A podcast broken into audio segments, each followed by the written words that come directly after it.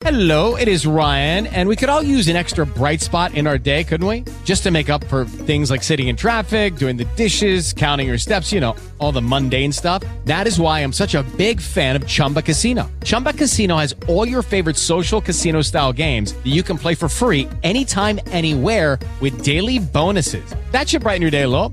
Actually, a lot. So sign up now at chumbacasino.com. That's chumbacasino.com. No purchase necessary. VGW Group. Void were prohibited by law. See terms and conditions. 18 plus. Welcome to Get Connected with Nina Del Rio, a weekly conversation about fitness, health, and happenings in our community on 106.7 Light FM. Good morning, and thanks for listening to Get Connected.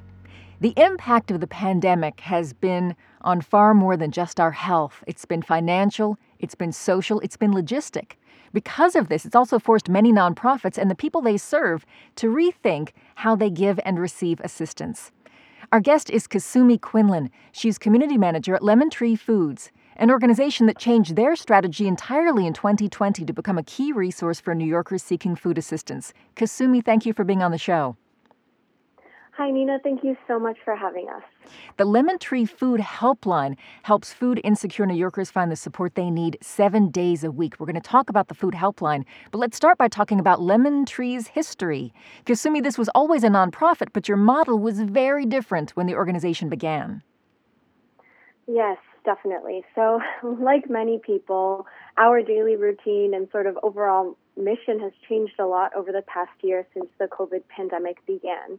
Um, before all this started, we were actually a meal kit delivery company for lower income families. So, selling recipes and all the ingredients to cook that and delivering them to public schools. However, of course, we all know public schools closed.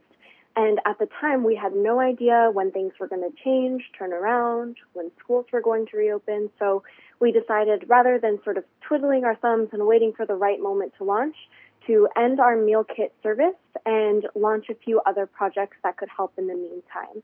Uh, we launched this volunteering initiative to send volunteers to food pantries and food banks, but more importantly, we launched this emergency food helpline to help connect New Yorkers to the food resources that are available. So, this is a helpline you can call seven days a week. It's free, the Lemon Tree Food Helpline. New Yorkers can speak to a live person to find a food pantry, soup kitchen, apply for food stamps. Why a helpline in particular? Why was that the best answer to the need out there? Yeah, so I mean, speaking from my own personal perspective, I'm, you know, a younger person. I'm constantly on my computer and social media anyways, and I had access to all this information, which is a lot more than other people have. But at the same time, even though I was seeing all the information that was there, it was really hard to sort through everything and figure out what was up to date and uh, what was accurate and what what people were actually offering. And I can only imagine as a busy parent or maybe somebody who doesn't have a great internet connection, somebody who doesn't have the patience to just stare at a screen researching all day, you'd want a simpler way to just get the information that you need.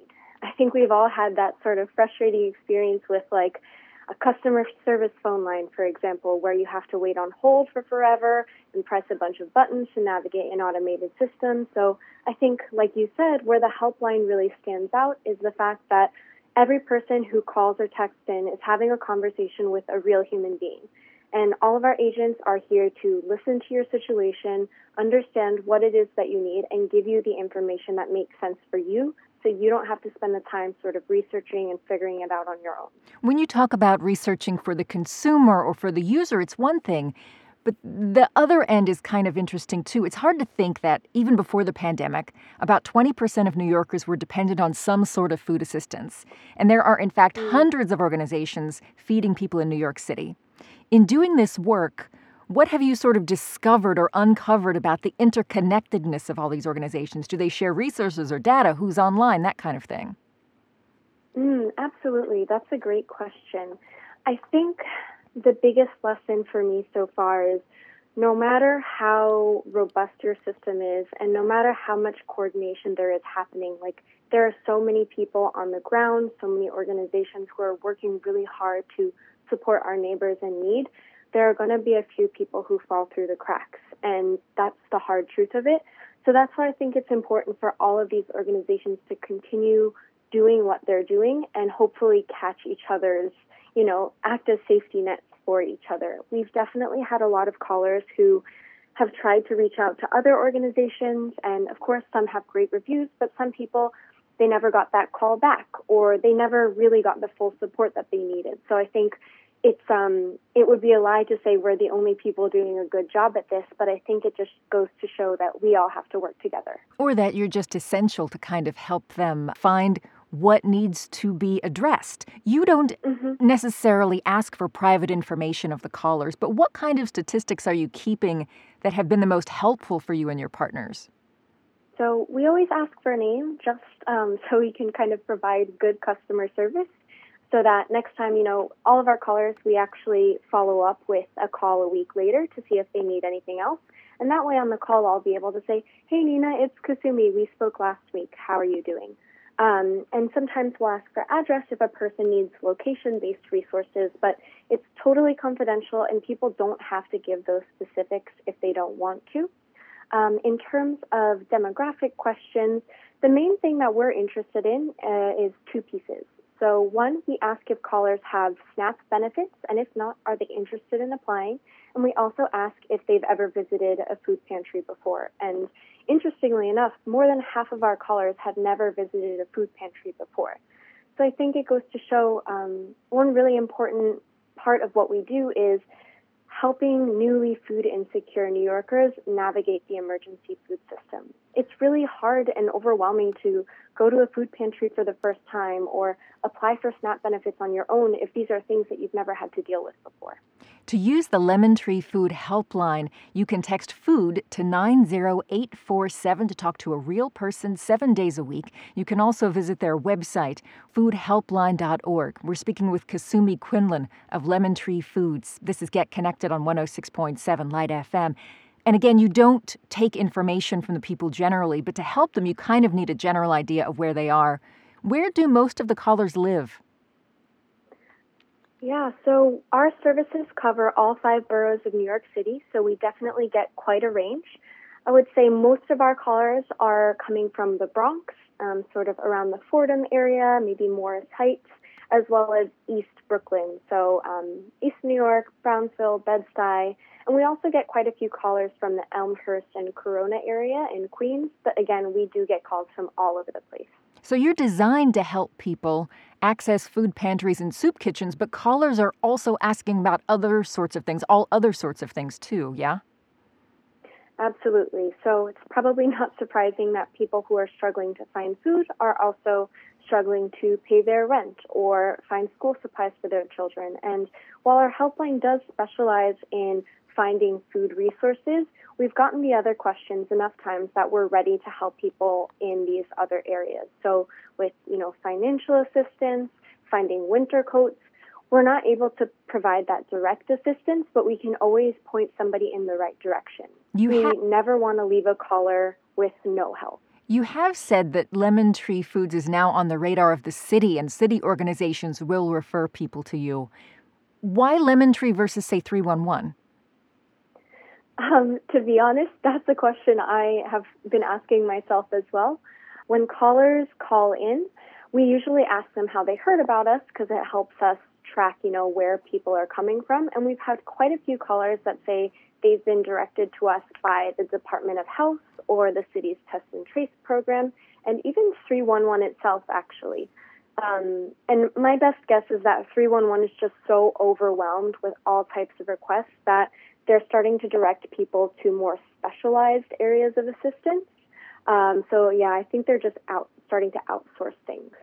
Can you, let's say, just answer one of the basic questions you get? Um, if someone wants to apply for SNAP benefits, for instance, how long does it take before you can start actually using the program?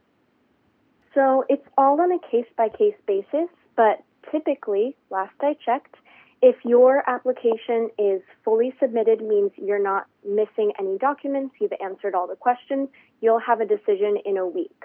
Sometimes it can take up to a month to receive your SNAP card in the mail, as well as all the information you need to set up your account.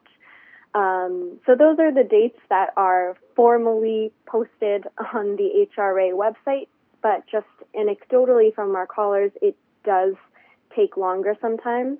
Um, however, I'd say a safe answer is about a month from your application submission to when you can start using your benefits.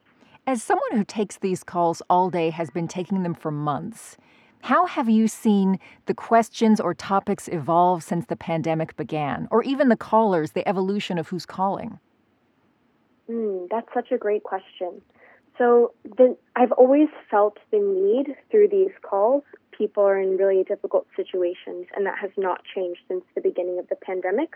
I think one of the biggest differences in the calls we're having now is at this point, people have tried a lot, a lot of other avenues.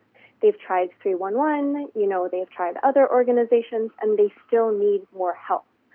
Another trend I've noticed is that recently we've been getting a lot of calls from people who have actually contracted COVID, and that's why they are, you know, not able to work, not able to afford food, not able to go out to a food pantry. And that wasn't as true at the beginning of the pandemic, but now we're hearing from entire households, you know, five, six people who are all quarantining. Without getting too personal, although you did mention your age or that you you feel like you're younger, I would guess that you and your I would guess your fellow staff members are probably primarily younger than the average nonprofit volunteer. Have you and your colleagues thought about younger people doing this work and maybe if there's been a change in the way younger people want to be involved? Yeah, absolutely. So I think that there's a great opportunity for younger people to get involved because there are so many places that you can volunteer virtually now. And I think, of course, that's where a lot of younger volunteers excel.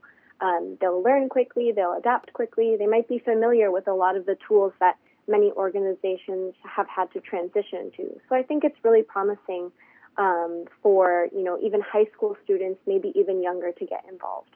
Assistance at the food helpline is also available in Spanish. I wonder what's the ratio of English to Spanish speaking callers, and is there a plan to add other languages? I believe at the moment it's about a 70 30 split, uh, so 70% English, 30% Spanish speakers.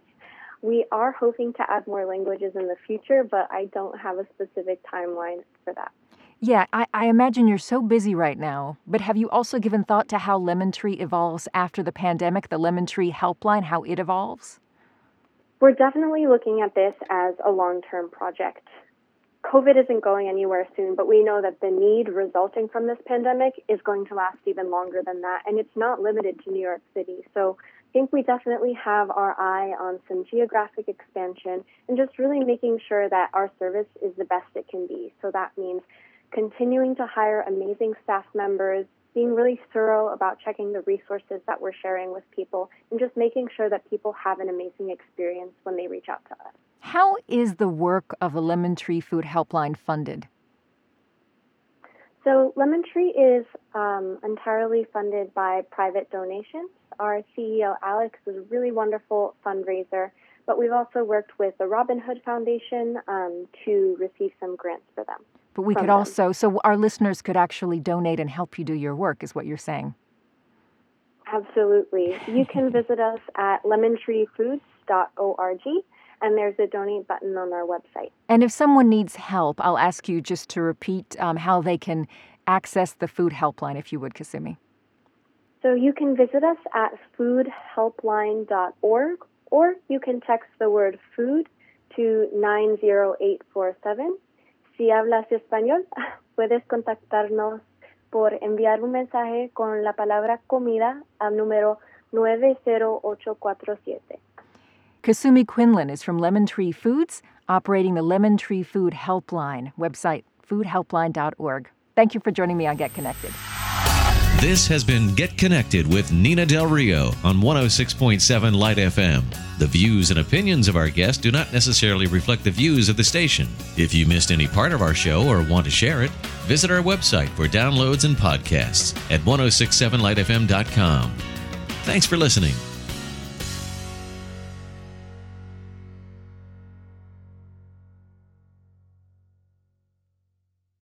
Hello, it is Ryan, and we could all use an extra bright spot in our day, couldn't we? Just to make up for things like sitting in traffic, doing the dishes, counting your steps, you know, all the mundane stuff. That is why I'm such a big fan of Chumba Casino. Chumba Casino has all your favorite social casino style games that you can play for free anytime, anywhere with daily bonuses. That should brighten your day a little.